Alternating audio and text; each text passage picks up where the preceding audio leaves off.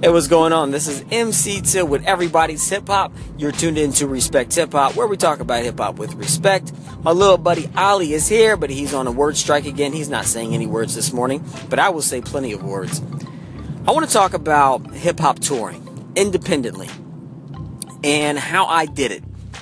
And I want to talk about this over the next few days. I'm going to go through a series of steps on how I was able to go from, you know, just rapping around my town uh, here in Cincinnati where I live now and just doing shows here and there to going out for two, three, four weeks at a time and doing a tour all across the United States of America. So the first step, uh, or first of all, let me give you a little background before I go into the first step. I was able to book uh, and be a part of four independent tours. And when I say independent, I mean we did it by ourselves. We didn't have anybody giving us money.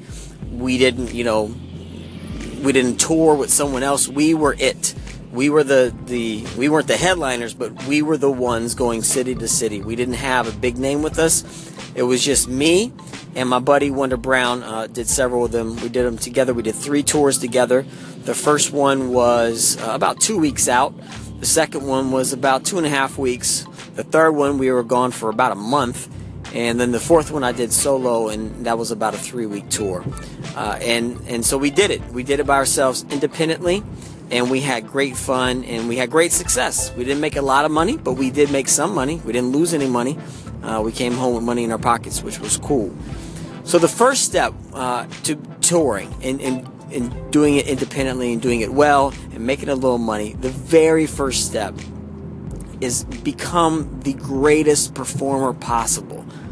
I studied and I practiced performing every single day for a long time. I mean, I worked on it, I practiced my craft. I watched other MCs. I learned. I didn't even, not just watching other MCs, I just watched other performers, you know, comedians and, you know, skits. I just, I just took it all in and I, I really thought and I really did my research and I studied how do you engage an audience making a dope album is cool.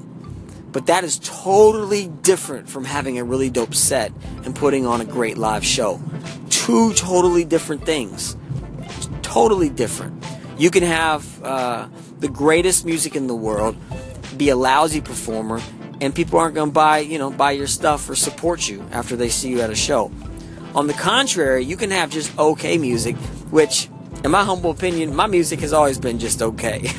I've never thought it was all that great, but I just have a heart and a passion for it. Hopefully, other people think it's great. But I feel like my music was not all that great, but I feel like my performances were always great. And so people responded to the performance and they bought, you know, music from me and they bought t shirts from me and they signed up for the mailing list and all that jazz. So that is step one to put it to, to booking a tour. It is not going to do anybody any good if you are whack on stage and you book a tour. You won't get asked back. Uh, people won't buy your stuff. They won't support you. If they do, you're an anomaly. But by and large, you have to be the best performer out there. Now, I don't like to compete so that I can rub it in other people's faces. But when I went up and there was other performers performing that night or wherever, I always wanted to be the best performer, better than everybody else up there.